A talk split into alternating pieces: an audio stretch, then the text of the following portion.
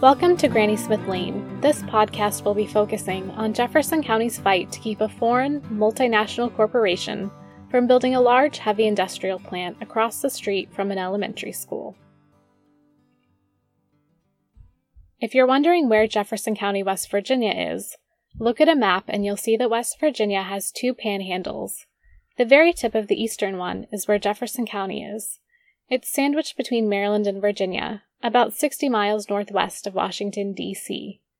There are two cities in Jefferson County Charles Town, which is the county seat and named after George Washington's brother, and Ranson. There are three towns Shepherdstown, Harper's Ferry, and Bolivar. There are also quite a few unincorporated communities. With a population of around 56,000, Jefferson County is a very popular historical tourist destination and also has many beautiful farms. Harper's Ferry is where the Shenandoah and Potomac rivers meet, and it's a National Historical Park. You've probably read about Harper's Ferry in history class. It's where the famous abolitionist John Brown led a raid on the armory in 1859. They often have special living history events, workshops, and reenactments. The lower town area is set up to reflect the Civil War era, with a blacksmith shop, boarding house, dry goods store, etc. From Lower Town, you can walk up the old worn stone steps to the historic Gothic style church that sits perched part way up the hill with its tall white steeple piercing the sky. If you continue up the hill, you'll pass the ruins of another church, one that didn't survive the Civil War, and at the very top of the hill you reach Jefferson Rock, where you get an amazing view of the town and the converging rivers below. A plaque there gives Thomas Jefferson's description of the view. Quote, on your right comes up the Shenandoah, having ranged along the foot of the mountain a hundred miles to seek a vent. On your left approaches the Potomac, in quest of passage also. In the moment of their junction, they rush together against the mountain, rend it asunder, and pass off to the sea. This scene is worth a voyage across the Atlantic. Jefferson County is truly breathtaking during the fall. It's something I look forward to every year. As the summer heat fades and gives way to a cool breeze, the red and orange leaves emerge and blaze like fire on the Blue Ridge Mountains. The crisp fall air makes for perfect hiking weather to take in all of the beauty. It's where people come to escape the city and suburbs and be immersed in the scenic landscape and rich history of the area. It is indeed almost heaven.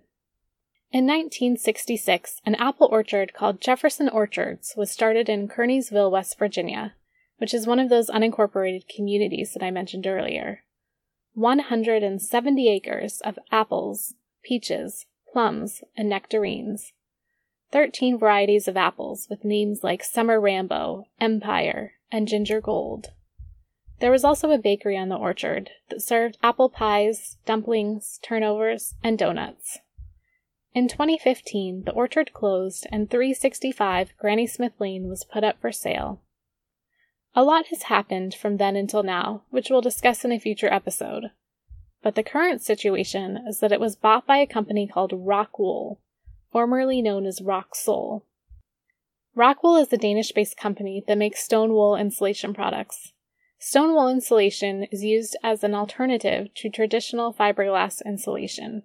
We'll go deeper into Rockwool's finished product and what goes into making it in future episodes. But here's some more cursory information about the company. According to their website, they have 27 factories worldwide, three of which are in North America. There's only one factory in the US, which opened in 2014 in Byhalia, or Byhalia. I'm not quite sure on the pronunciation, but it's in Mississippi and it's about 30 miles southeast of Memphis. Now I'm going to take you back to November 22nd, 2017, which was the day before Thanksgiving. Families were busy gathering, traveling or maybe hosting for the holiday and hoping that their turkey would be defrosted in time and that they had something suitable for the vegans to eat. This day, the day before Thanksgiving, is also when Rockwool, known as Roxul then, published their air quality permit notice in the legal notices of a small newspaper called the Spirit of Jefferson. Was the timing of this a coincidence or a corporate strategy to fly under the radar? Regardless of Rockwool's intentions, the fact remains that very few people saw it. The Spirit of Jefferson is a weekly paper with a circulation of only 5,000, which is less than one tenth of the population. And let's be honest here how many people actually read the legal notices? Josh Compton, who's the president of the Jefferson County Commissioners, posted on Facebook on August 2nd that, quote, the only paper of record in Jefferson County is The Spirit of Jefferson, which is highly ineffective and only has one printed edition per week. The best thing to do is to try and request the Journal newspaper ask the West Virginia Secretary of State to become a paper of record in the county, and then we would be able to have a daily publication that reaches far more residents.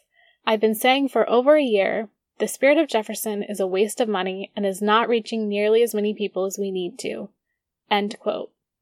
He also clarified that there is currently one other paper of record, the Shepherdstown Chronicle, but their circulation is even smaller than the Spirit. It's also worth noting that these days many people don't read newspapers anymore, myself included. It seems to me that not only do we need to update the newspaper of record, but also have the information readily available online. Bear with me while I read from that notice, published November 22, 2017, in the Spirit of Jefferson's legal notices. The applicant estimates the potential to discharge the following regulated air pollutants will be nitrogen oxides 239 tons per year, sulfur dioxide 148 tons per year, carbon monoxide 74.1 tons per year, volatile organic compounds VOCs 470 tons per year, filterable particulate matter 129 tons per year, particulate matter less than 10 microns PM10 154 tons per year Particulate matter less than 2.5 microns, PM 2.5, 134 tons per year. Carbon dioxide equivalents, 153,000 tons per year. Sulfuric acid mist, 16.4 tons per year. Lead, 0.01 tons per year. Total hazardous air pollutants, HAPs, 339 tons per year. Mineral fiber HAPs, 113 tons per year. Methanol, 104 tons per year, phenol 98.6 tons per year, formaldehyde 67.6 tons per year, carbonyl sulfide 1.7 tons per year, hydrogen fluoride 1.7 tons per year, hydrochloric acid 1.3 tons per year, hexane 0.3 tons per year, benzene 0.1 tons per year. Wow, that was a mouthful, and I'm sure I probably mispronounced a few of those chemicals. I've set up a show notes page, and there's a post on there with the permit so you can read or refer to it. This list of regulated pollutants they will be putting in the air will be coming out of 200 foot smokestacks that will be across the street from an elementary school called North Jefferson. There are also three more schools and two daycares within two miles. 30% of Jefferson County's student population attend those four schools. A child would potentially spend 14 years, pre K through 12th grade, even more if a child also went to one of those daycares, attending a school within two miles of this pollution. Everything that makes Jefferson County beautiful the Shenandoah Valley and River, the Blue Ridge Mountains, and the Potomac River are also what put us at risk for an even greater impact from this pollution. Here are some of the questions that keep me up at night. How and why did this end up here? What made our elected and appointed officials think that this was a good idea? Does Rockwool bear blame? Why did they pick West Virginia and Mississippi? Who will benefit from this deal?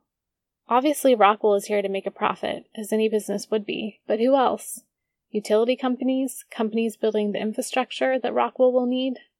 Is there corruption, local and or at the state level? Did our officials not do enough research? Were they sold a bad idea? weren't presented with all the information? I'm hoping we can get answers to some of those questions and more.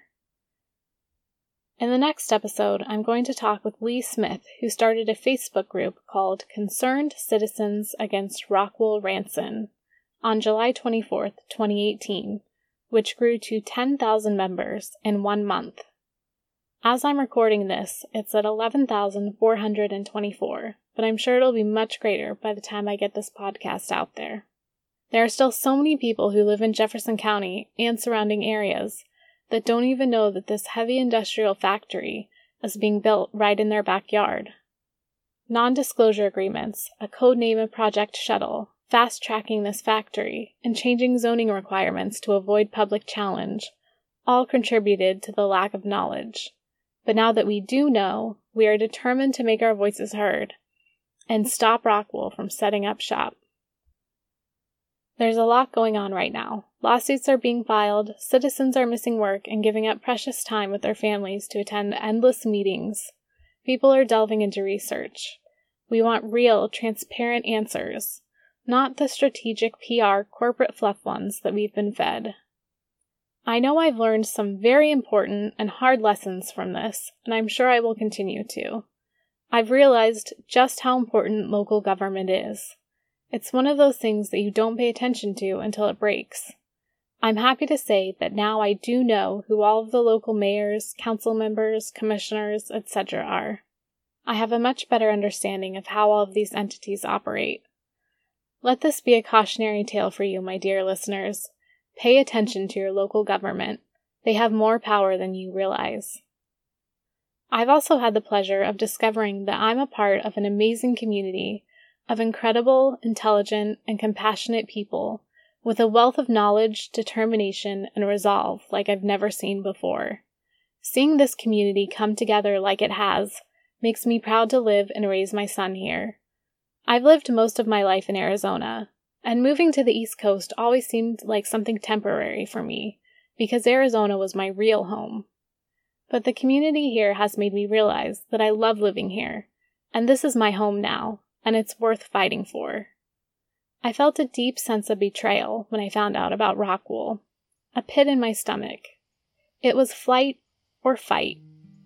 Due to what's happened here with Rockwool, Senator Unger plans to introduce a bill that will require local public meetings for all air and water permits. Thank you for listening, and thank you to Andrea Tomasi for letting me use her wonderful song, West Virginia.